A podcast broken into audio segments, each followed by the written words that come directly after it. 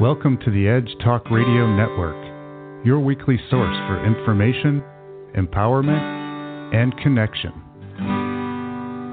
The Edge magazine and its advertisers bring you inspired interviews and conversation on learning and healing, on our sacred journey, and on topics that expand beyond time and space. Now, welcome today's host.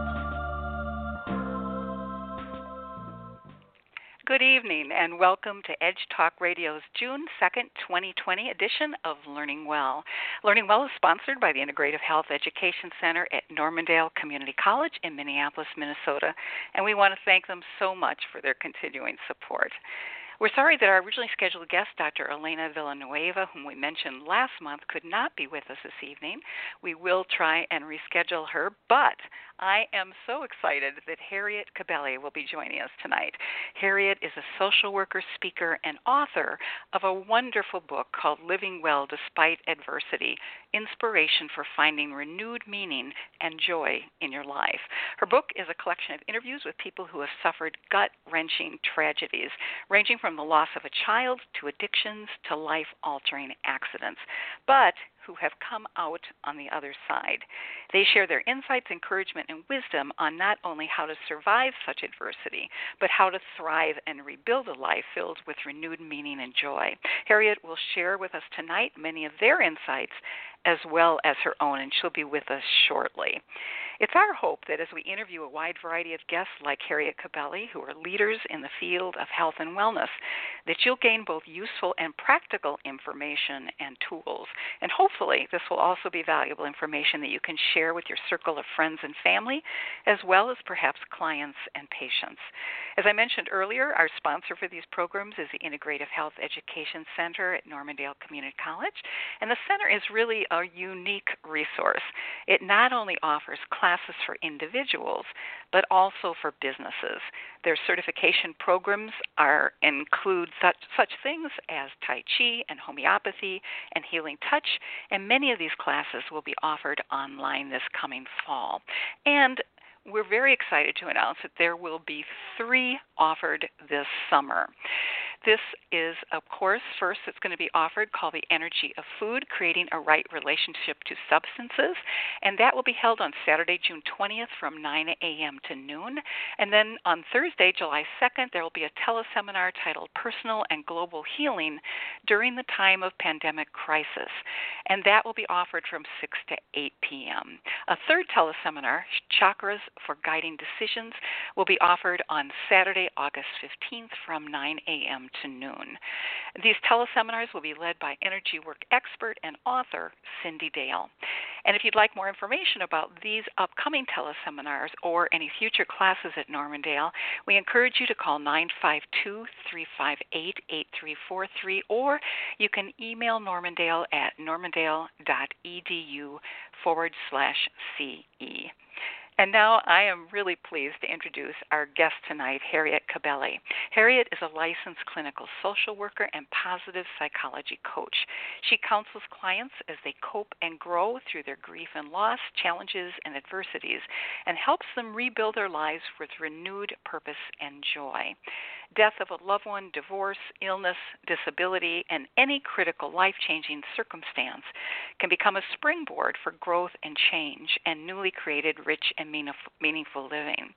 She was one of the coaching experts on 970 AM radio, The Answer Conversations with Joan, and she's appeared on ABC and Fox News as a parenting coach. She facilitates empowering women's groups and enjoys speaking on these subjects that she's passionate about. In 2017, Harriet published her first book, Living Well Despite Adversity Inspiration for Finding Renewed Meaning and Joy in Your Life.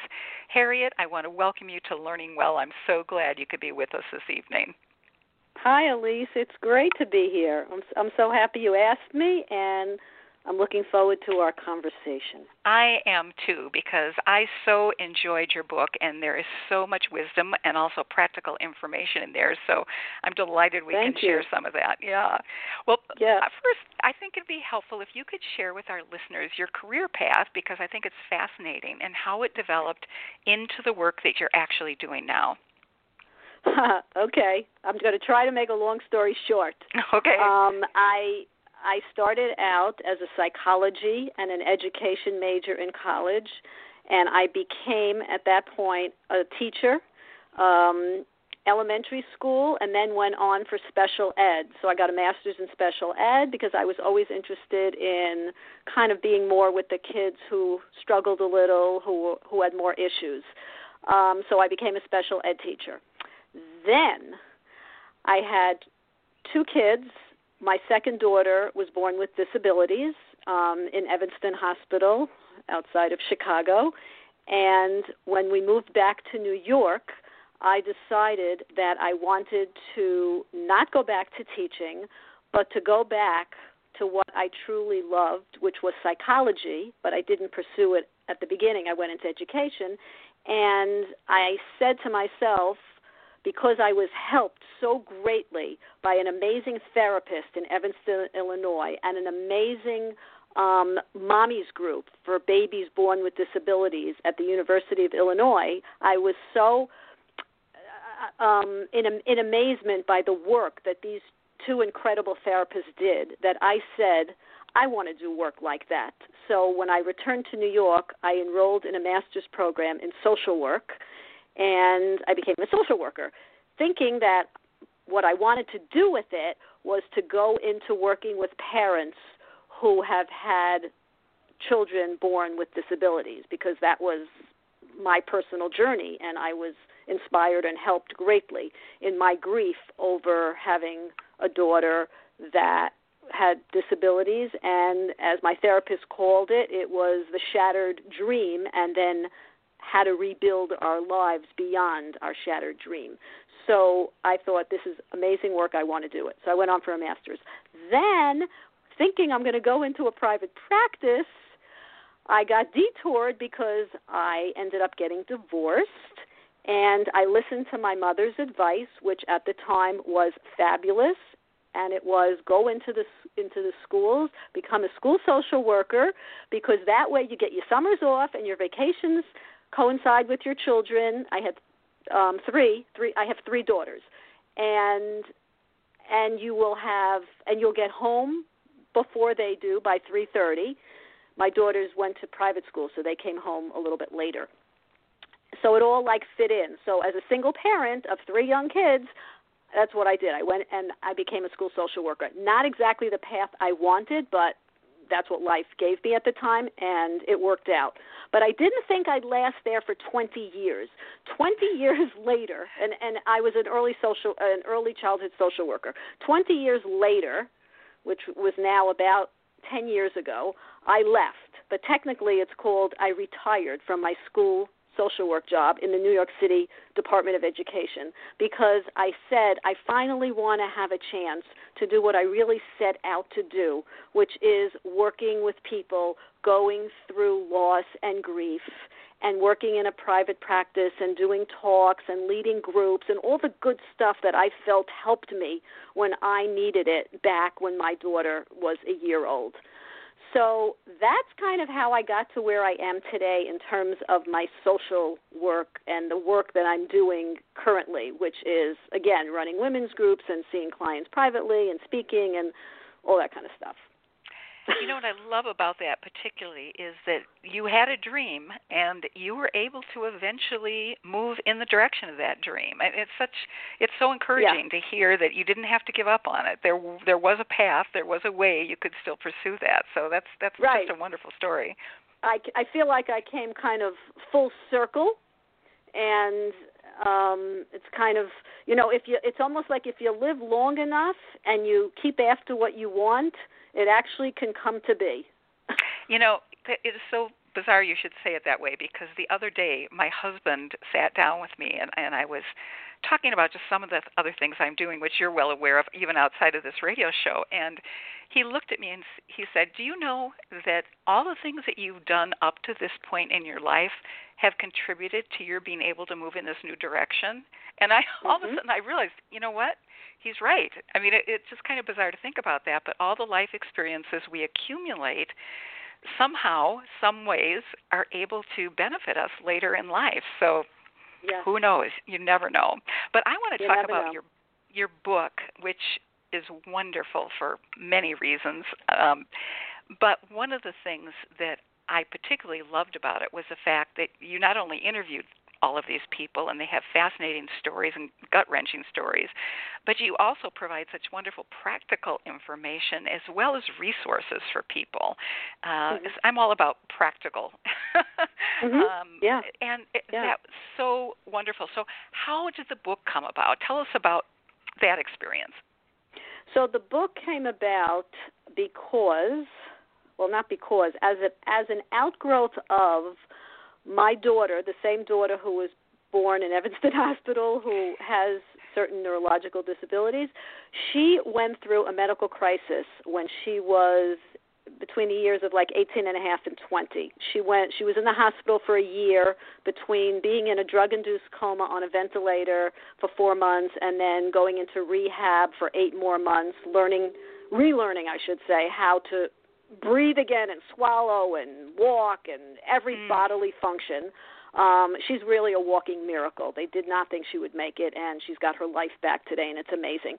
So, having witnessed that and having felt like, as her mother, I got a second lease on life, I came through that ordeal with her, and kind of after she came home from the hospital after a year, picked up the pieces and just went back to my school job and it just none of it felt right. I, it was judging me inside and i had a lot of angst about it saying how do i i need to do something to honor this miracle that i bared witness to to do something with it. You know how people do things when they have tragedies? They start foundations and they do all kinds of amazing work out of their loss. And I said, thank God I didn't have that. I had a miracle. I want to do something with that. So I tried all kinds of different endeavors, some of which I talked about in the book.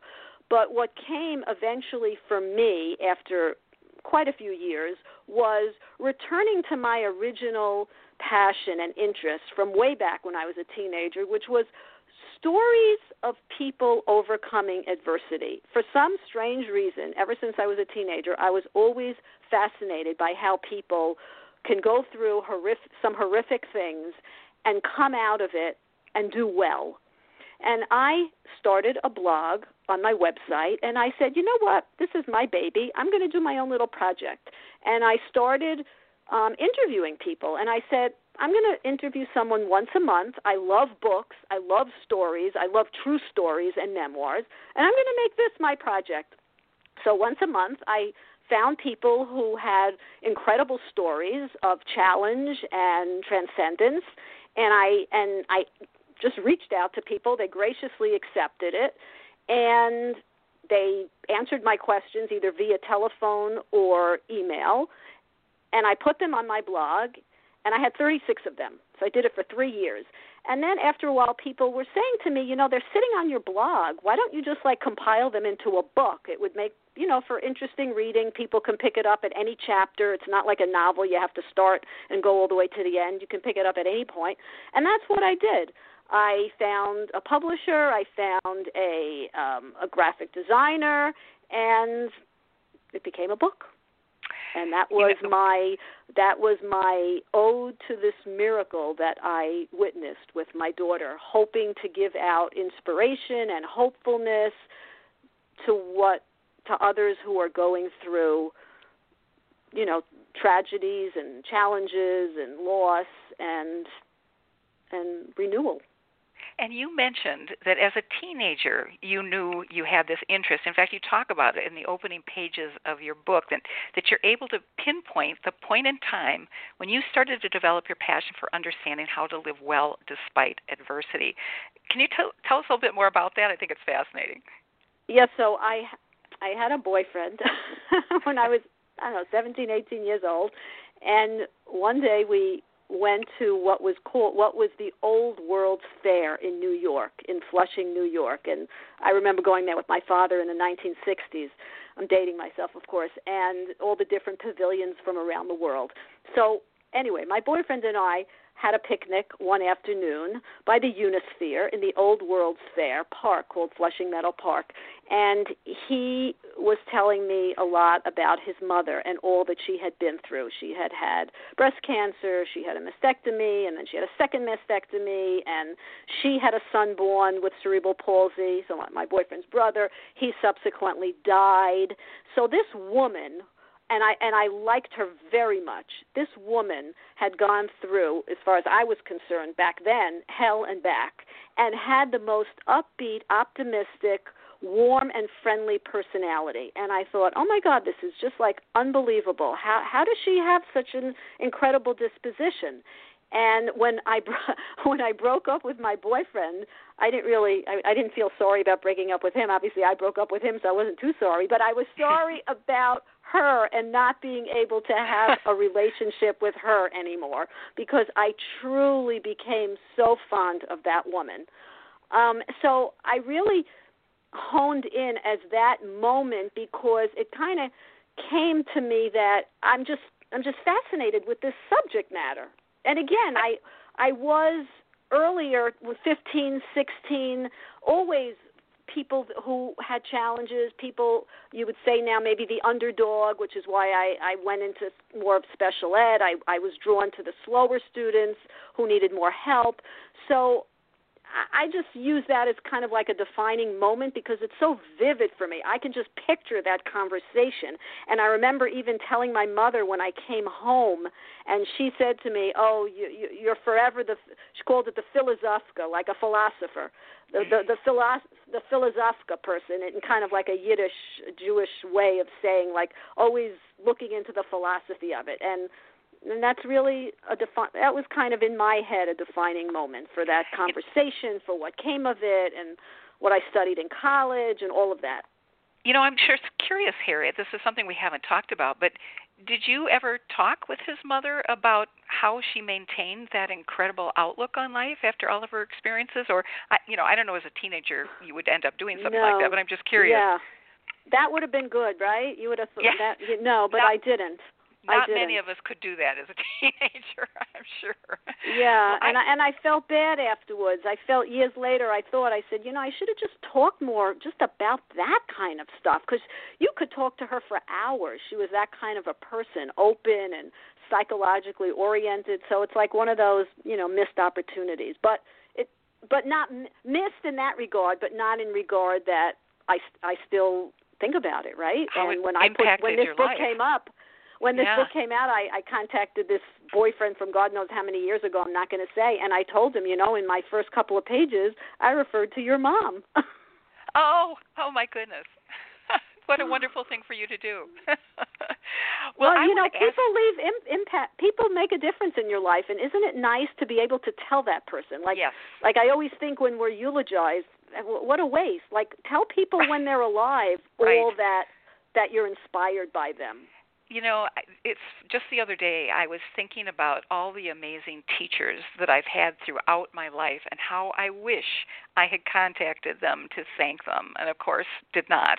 But yeah, yeah. it's just. um I, in fact, I, I sent off an email of gratitude to someone today because I thought, I can't, you know, why not do this? There, there's so many people that help us in so many ways. Um, right. So, anyway, going on, I want to ask you too about you have a great definition in your book about what it means to live well.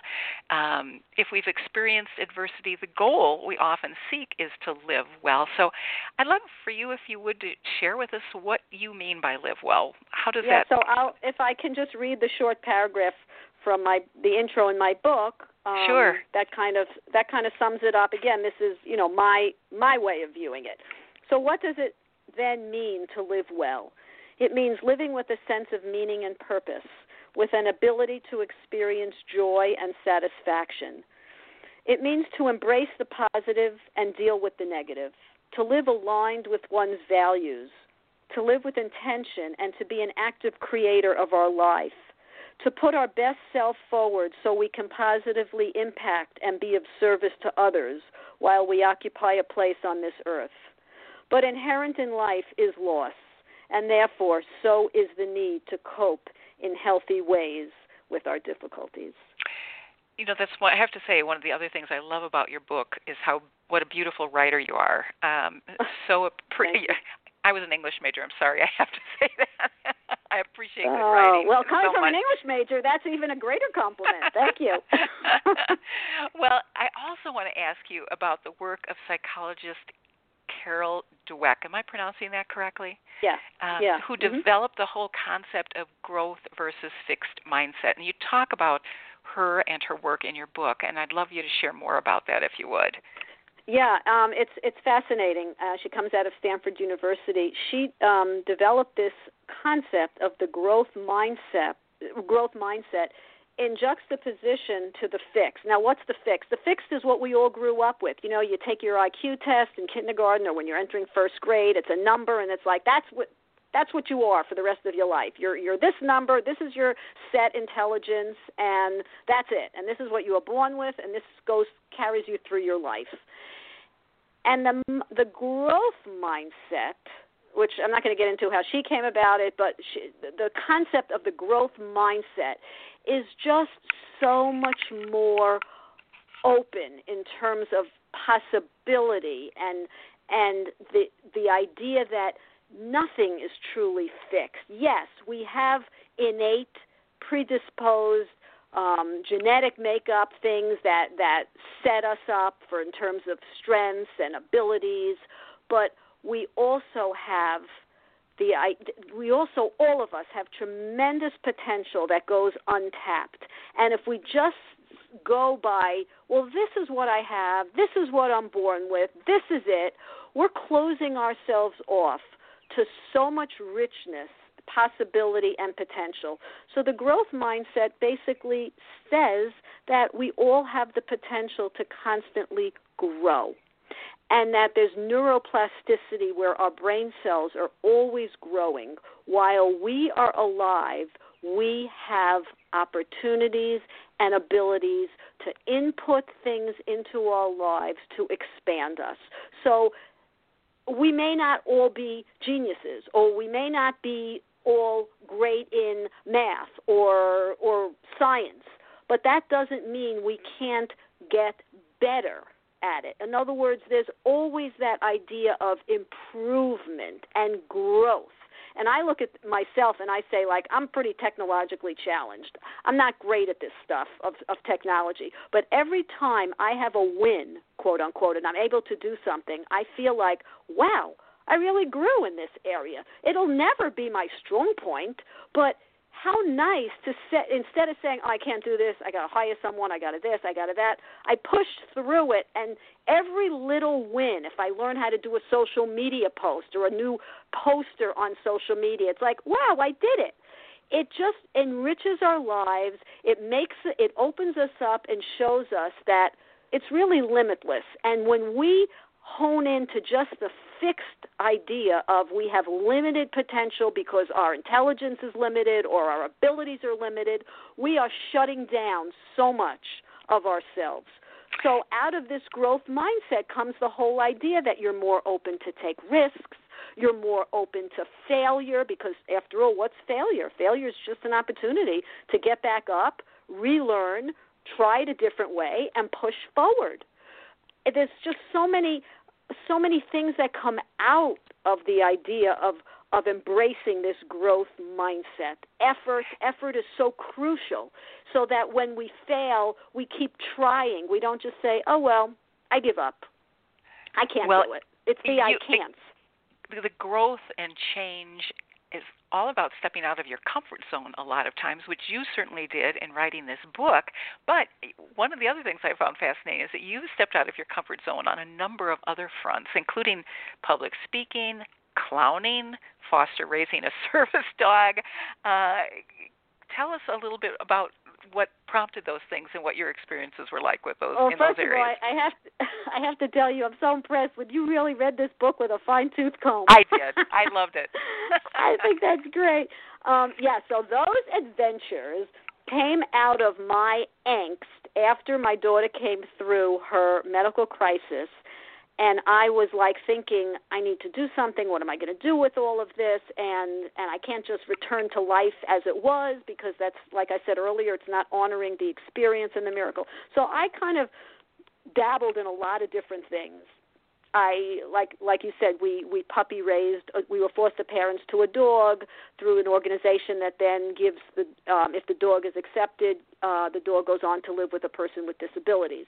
So we were just I was looking for ways of doing things that had meaning. Like I wasn't going to start a foundation or a new organization, which a lot of people do, and I'm always jealous of that. And I say I want to.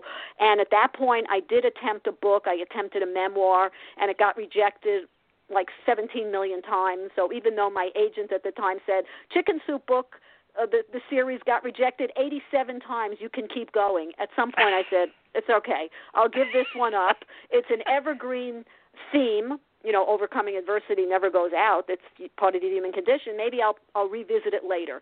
So I had tried that, and then this clowning trip came into my my awareness. I'm, I was a fan of Patch Adams. There was a movie made made of him with Robin Robin Williams starred Patch Adams. He's a kind of an avant-garde doctor who also clowns, and I I liked his med- medical philosophy of of healing the whole. So we um so I dragged my husband along. He's always amenable. and we put on our our clowning suits in the Rome airport. You did not have to be a professional clown, and we joined a group where we went to Sicily and clowned all over in orphanages and juvenile delinquency homes and hospitals and and it was an amazing amazing experience. So my, I was just looking for things to that were meaningful to to just get involved in and they were these were all like one shot deals like the clowning trip was 10 days the puppy raising which was that was much longer that was a year and a half um so you know i was still kind of on a search for like what's this thing going to be that's going to make me feel ah i stumbled on the right thing mm. to feel like I'm paying back or I'm doing good with the miracle that I've been given. So those were isolated kind of adventures, but they've become part of the tapestry of my life and they've really been amazingly rich adventures and experiences and yes, it was absolutely stepping out of my comfort zone. The dog, the clowning, absolutely. But that's what life became for me after and that's how I feel like I grew out of this experience with my daughter. Her name is Nava is more uh, there's a whole concept i don't know if we're going to have time to get into it called post traumatic growth. But for me it was very internal all the shifts and changes living with a stronger sense of urgency stepping out of my comfort zone doing things that were enriching even though they may have been again like more you know well you don't do that. Well okay i'm trying it anyways. Like not putting things off. Because when i would sit by my daughter's bedside when she was in the intensive care unit for four months on a ventilator, and I would listen to every beep and bleep. I mean, you can't help but realize that all all of our lives hang by the thinnest of threads, and at any mm-hmm. one moment, it's done. So this became a very big internal shift for me in terms of how I live my life. Now, truth be told, I was always a doer. Um, I was always someone who initiated, but not to this degree and not to I, I was much more like shy and I wouldn't step out. So this became a whole new I don't know, persona is the right word, but definitely something new for me. Mm, fascinating story. And let's go back to your book for just a second because one of the other things I found fascinating were the variety of people that you ended up talking to. And mm-hmm. could you mm-hmm. give our listeners just a sense of the wide variety of people you interviewed and the types of adversities that they were dealing with? Yeah, so somebody called it for me that she said she said to me, you know, you have a diversity of adversities. Oh. I like that term. I said, yeah. "Can I steal it?" She said, "Of course, it's your book, a diversity of adversities." So my goal was to get different types of challenges that people had experienced whether so it was unfortunately you know the death of a child the death of a spouse um, uh, someone becoming a quadriplegic uh, someone who was addicted to drugs someone who ran over a teenager and killed the teenager accidentally. Um, so all different types of challenges. And i wanted that. I wanted that for the for the, for the reader to see that it's it's not just one that there's so many different types of loss. And people it's not just about the loss due to death. There's loss in in loss in, in a, an illness. A young person suffers a stroke. I mean there's all types of loss and we grieve all different types of of these ty- of challenges. So that was my goal was to highlight different types of challenges and were there any? There were 36 people, as you mentioned, that you interviewed. Were there any stories that particularly moved you or surprised you in any way? Oh, there were a lot. Um, one, well, to highlight one, um, Temple Grandin. Temple Grandin is a is a woman with um, Asperger's syndrome. She's pretty she's pretty known. She speaks a mm-hmm. lot um, in the world of autism. There was mov- a, two a movie made of her, and she's written a few books. Um, I was just fascinated with that because when I reached out to her, and I reached out to people saying it could be the, either be done email or phone, and as soon as she got my email, it was very interesting. She immediately said, "I'll I could speak to you tonight." Tonight, I mean, I'd have to make I'd have to make appointments with these people sometimes a month in advance. Hmm. And she would say to me, I'll speak to you tonight. I'm traveling and I'll be in my motel, so can we have the conversation on the phone tonight? I thought that was a riot. So I got my tape recorder ready and all and and we had this whole conversation on the phone and it was just fascinating because she spoke so beautifully about the idea of finding people's strengths and digging deep and that when when she meets kids who come over to her after her speaking or or parents of kids with autism and they say you know my son Johnny who's autistic. And she would say don't say Johnny who's autistic. Say Johnny who has autism because he also has a love of cars and he's wonderful in numbers and he loves seeing sunsets.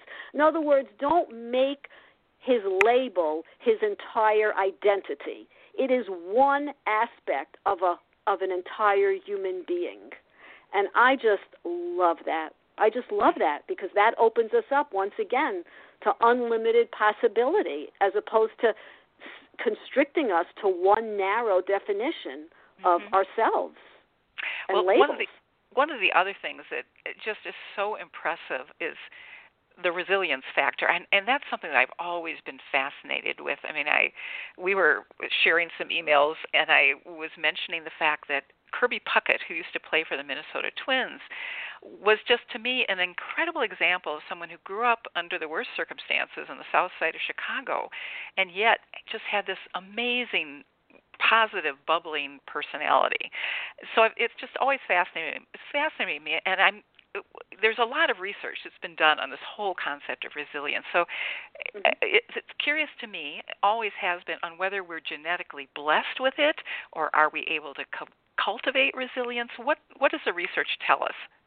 Right. So that's and and that's the big question. You know, when you say well, how come this person has the strength and resilience and this person doesn't seem to? And someone will say, oh, I'm just born that way. And someone else will say, well, you're just naturally optimistic. So the research shows that resiliency is a skill set.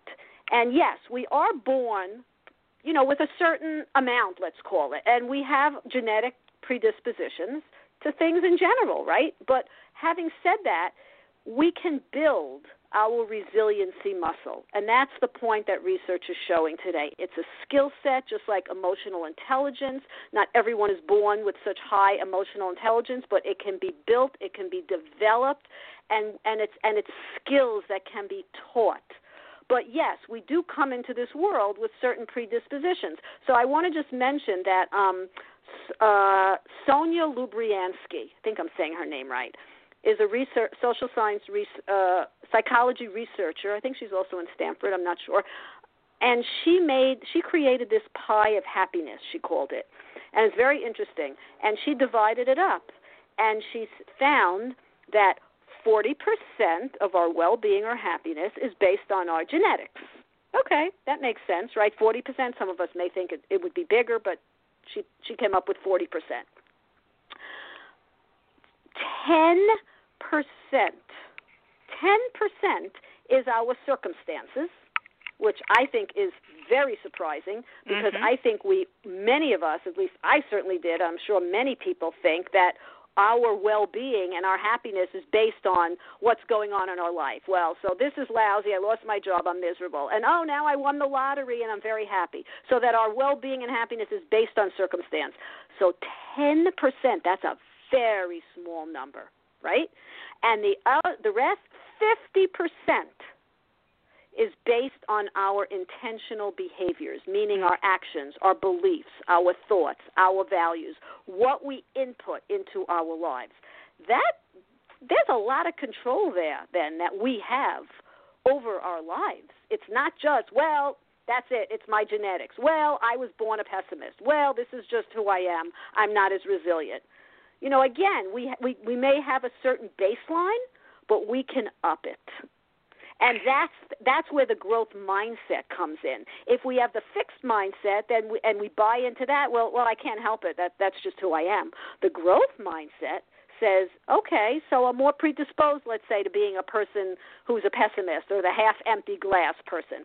But having said that, we could bump up a little bit, a half a notch, another half a notch. We can input things that could increase. We may never be the the optimist, but we could certainly always be moving our baseline up and brain research is fascinating uh, what that is revealing. And one of the things that was mentioned in the dan harris interview that you did who has written several books on meditations uh, i'm sure some of our listeners will recognize that name. He's a, a, a news anchor.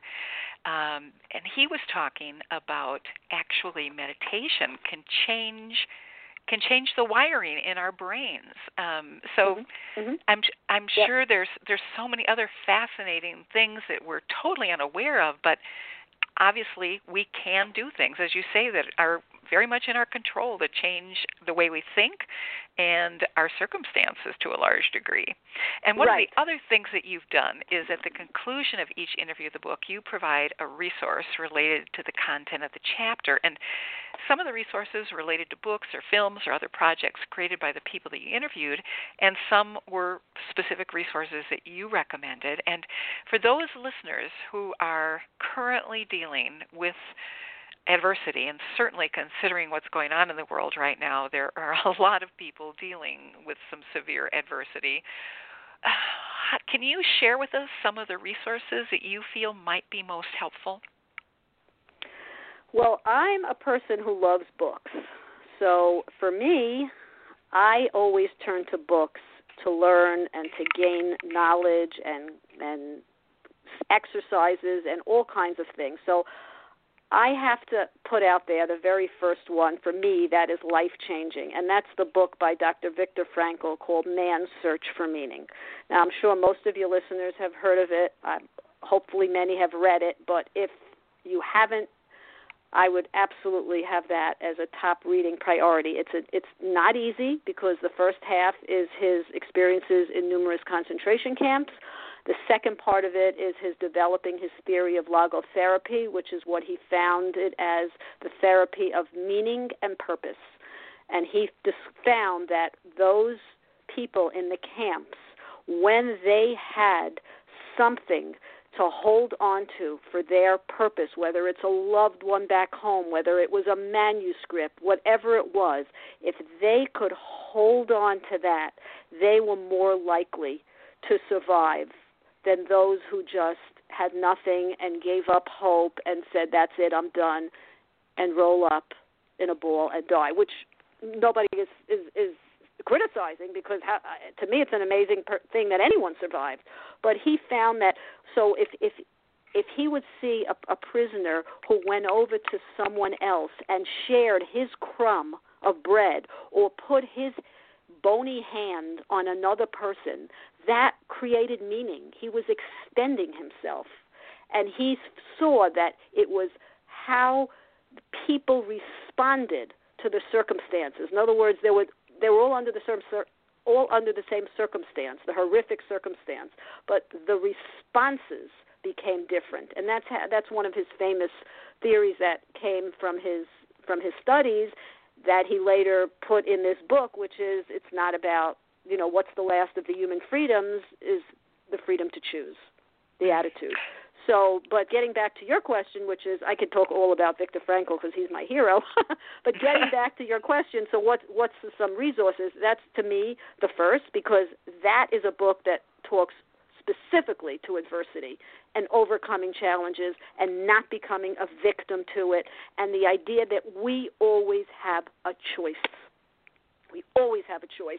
I have to bring up this example. I think it's so relevant. In fact, I tried to reach out to this guy to interview him, but I haven't heard back yet. Last week on the show The Voice, I think that's what it's called, there was this man on who sang one of Elton John's songs.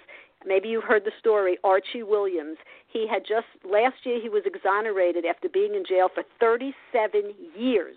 Mm. He was exonerated. He came on the show. He sang this Elton John song, and it was it's it's, it's unbelievable because the idea is, and people asked him, "How did you survive? How did you survive? You were imprisoned."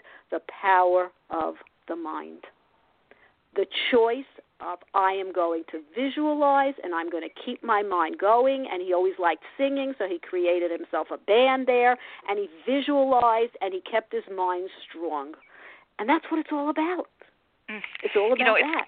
It's, so interesting. As you were talking, what flashed into my mind was an interview I remember hearing that I will never forget. It was one of the survivors of the Iranian hostage crisis back when Jimmy Carter was president. Mm-hmm. And mm-hmm. He said that what he did, what kept him going, was that he took control basically in a very small way that he could take control, and that was he would save a few crumbs of his food, and when one of the guards would come in or anyone else, he would offer them food. And I thought, oh my God, it just still gives me chills to think about it. That mm-hmm. he was mm-hmm. was able to take control at least partially of that situation. Um, right. So anyway, I, I I have not heard of that gentleman on The Voice, but I would love to go. We've I think recorded that showing, and I have to go back and take a look at it. Oh, I think it's called The Voice. The one with Simon. Simon yes. is the, one of the judges. So after hearing it, Simon became like now the ambassador, one of the ambassadors to the Innocence Project, because the oh, Innocence oh, Project wonderful. is what helped free him. Anyway, the whole you talk about overcoming adversity. I mean, if this man doesn't personify that, it's like, yeah. oh my God, it, you know, like Nelson Mandela being in jail so many years and coming out. What what was that? That was that was the power of the mind, the will, the will, and that's all Viktor Frankl stuff that he writes about. Mm-hmm. How do some people? How can they transcend such horrific circumstances? And then you have other people who seemingly have it all. This is what used to this is what used to come up for me when I was a teenager. I always remember this. How do some people who seemingly have it all and they walk around bitter and down and complaining, like what is that all about? And then those people, so many people who have it so rough can seemingly have have have such well-being about them, have such a such sunniness. So yes, some people we are born with a disposition but we also can input so much that's in our control to make it better for ourselves. It's how we choose to respond. You have worked with so many interesting people over the course of writing your book. Are there any other stories that you could share with our listeners that you found particularly interesting on how someone went about re- rebuilding their lives? You mentioned Temple Grandin. Anyone else that really stands out for you? In my book, you're saying, correct? Mm-hmm. mm-hmm. In, from my book. Yes. Yeah, um, I mean, wow, there's a lot. But so there, there's a man who um, he's a psychologist, and he was hit by a truck when he was very young. He became uh, quadriplegic. No, not a, a paraplegic and he he ha- actually he has a radio station also out of Philadelphia I think. But his lines what he would say that how, how do you get helped from people? How do you get the support from people that you need? And what do what do we as people do to help support someone else going through something horrific? And he had such a beautiful way of saying just be with me. Just sit with me don't give me platitudes. Don't try to fix my sadness. Don't try to take away my sorrow. just sit with me and hold me in silence.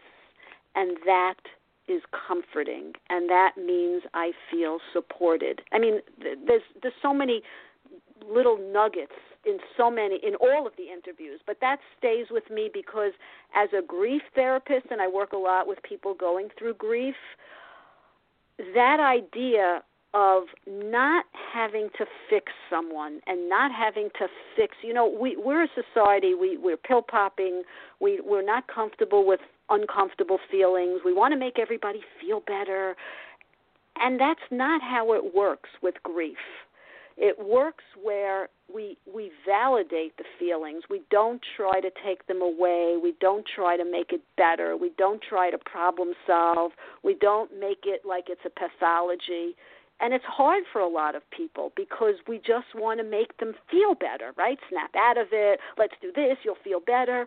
But that's not what helps. And when I went through my therapy for a year with a good psychologist in Evanston, upon finding out the diagnosis of my daughter, that's exactly what he did. There were no answers.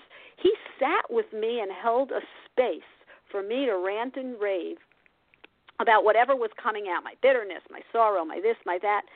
And it was going through that process, going through it, that helps you come through it.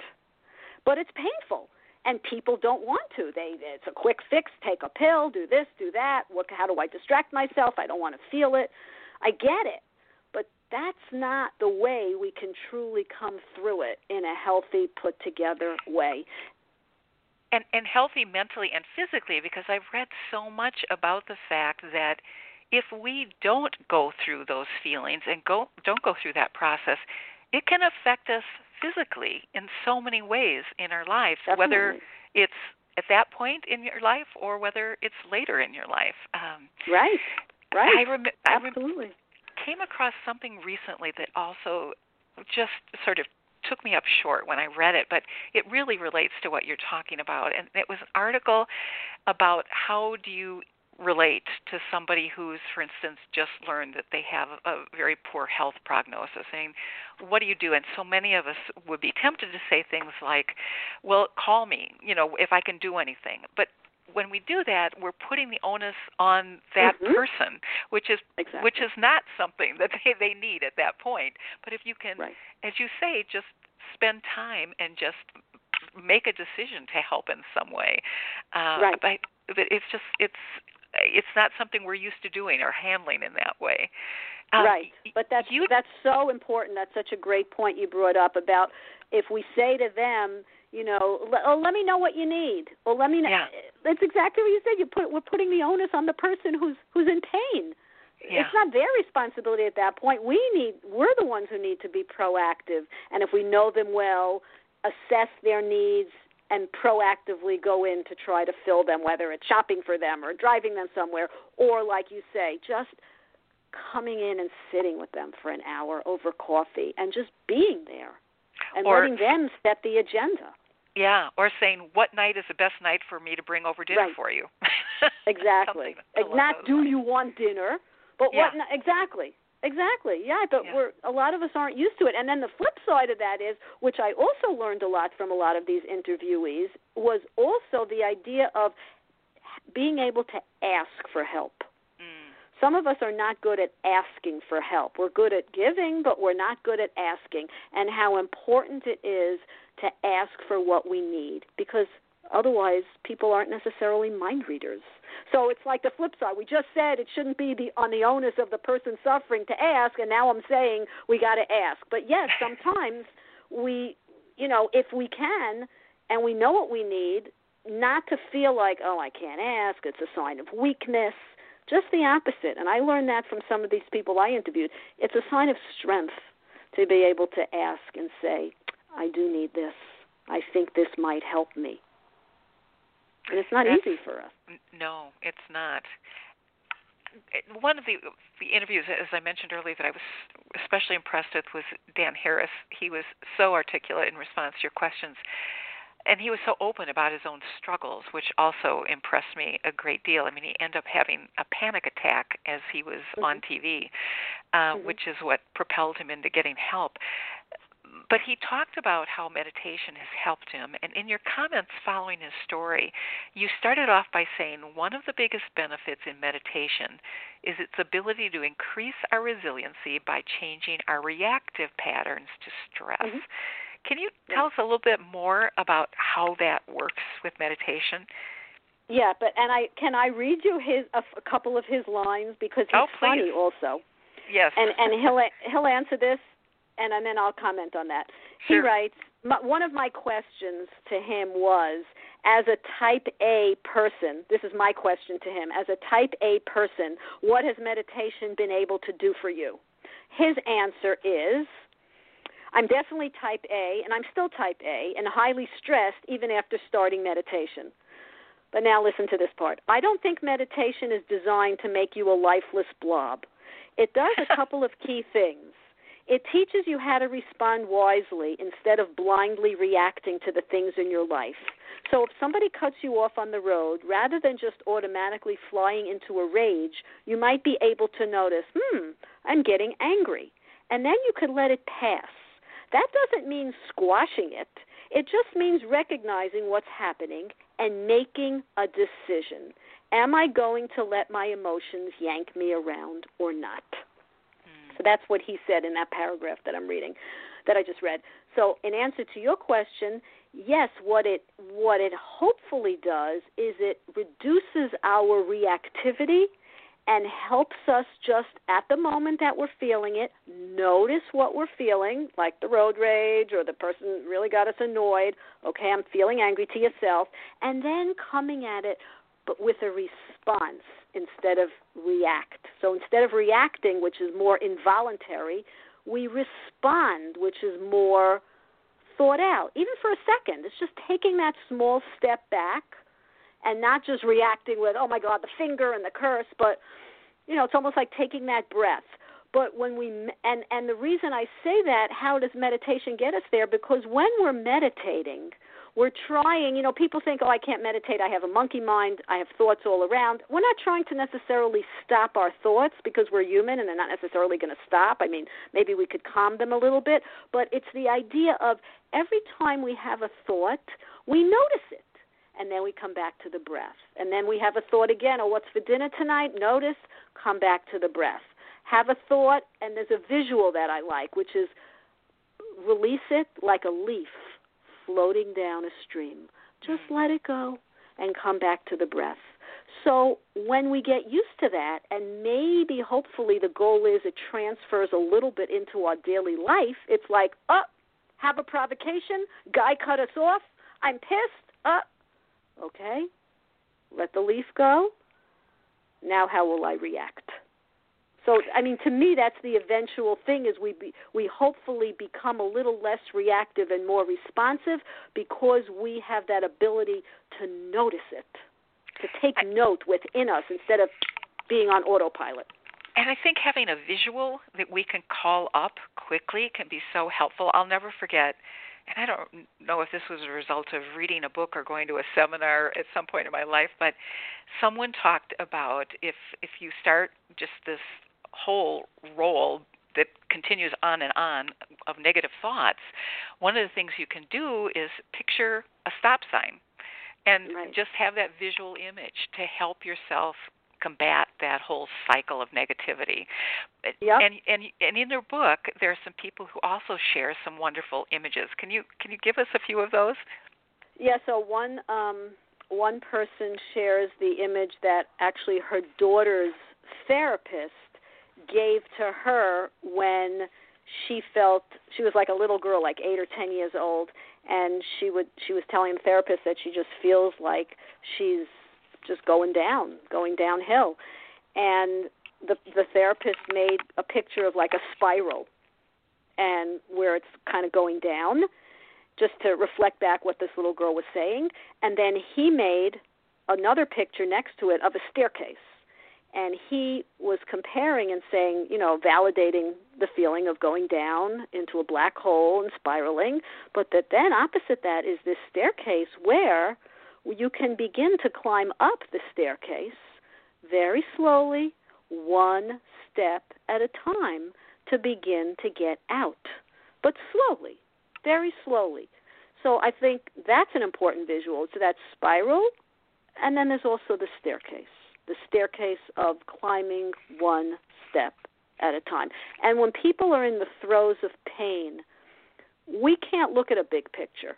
We need to just look at baby steps. So if someone feels they just, you know, it's hard to get out of bed in the morning and and they're suffering, so just the idea of put your feet on the ground and then stand up and feel yourself grounded and then walk a few steps into the bathroom. I mean, really, really baby steps. And that's the beginning.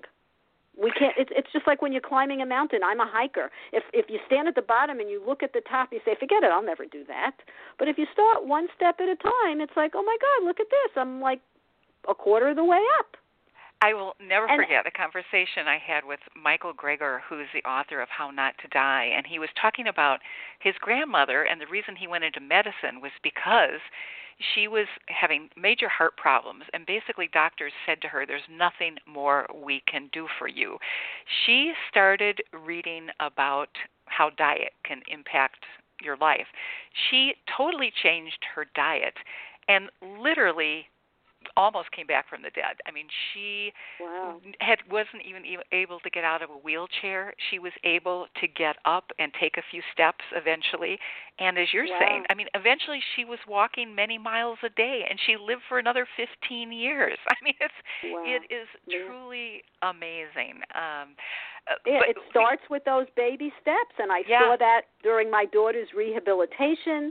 I mean, this that's what it's all about. It's all about baby steps because when we look at that bigger picture, that becomes overwhelming, and then we want to throw in the towel and say, I, I can't do that. I'll never get back to work. I'll never be able to do this. You know, it's like if someone would have told me ahead of time when my daughter was put into a drug induced coma, if that doctor would have said to me, "You're in for four months of this," I would have said, "Oh no, there's no way I'll survive it." But I never. It's like that's why it's in a way it's good we don't have that future looking glass, right? We can't look and see into our future because if I knew that, I would have said, "There's no way I can do it." But not knowing and just well, one day at a time, one day at a time, and then you start stringing together the days, and you see, you know what, we're doing it. It's just like now when we're quarantined. My daughter has had a hard time one day at a time. That's yeah. the mantra. And you get through each day and you and it becomes a week and then another week and I think that's a great coping mechanism. It sure works. And Harriet, we have so quickly run out of time. I can't believe ah. it. Is there is there a best way for our listeners to learn more about your work and to reach you before we we have to move um, on? My website www.rebuildlifenow.com. Rebuildlifenow.com because I help people rebuild their lives. And if you sign on to the website, you can download a couple of free chapters of the book. Oh, wonderful. Okay. Thank you so much. This has been oh, delightful. Oh, I so great. appreciate well, thank you, Harriet, great. and I hope our listeners catch your book and your website and hope we'll talk to you again at some point. I hope thank so. you. Thank well, you. Be- before we close this evening, I want to let our listeners know about some of our future guests on Learning Well. Our July 7th guest is Dr. Catherine Kurosu, who is trained as an OBGYN and later became certified with the American Board of Integrative Holistic Medicine. She's also certified as a medical acupuncturist and has also completed an MS degree in Oriental Medicine. And then aromatherapist Jen Shepard will be our guest on August 4th. And on September 1st, I hope you can join join us for a conversation with Dr. Wendy Wood, whose most recent book is Good Habits, Bad Habits. And we've also had some fascinating previous conversations on learning well with guests such as Dr. Adam Perlman, who's co author of Mequilibrium and is now Director for Health and Well-Being for the Mayo Clinic in Florida, Dr. Henry Emmons, who incorporates integrative health modalities into his psychiatric practice and who's the author of The Chemistry of Joy, and Mary Hayes Author of Unconditional Forgiveness. You can easily access and luckily at your convenience at any time any of these past Learning Well programs by simply Googling Edge Talk Radio Learning Well archives. In closing, I'd like to thank our guest, Harriet Cabelly, and I'd also like to thank the Integrative Health Education Center at Normandale for sponsoring this show. Thanks so much for being with us tonight, and please tune in next month on Tuesday, July 7th. And until then, I wish you well, stay healthy, and good night. Take care.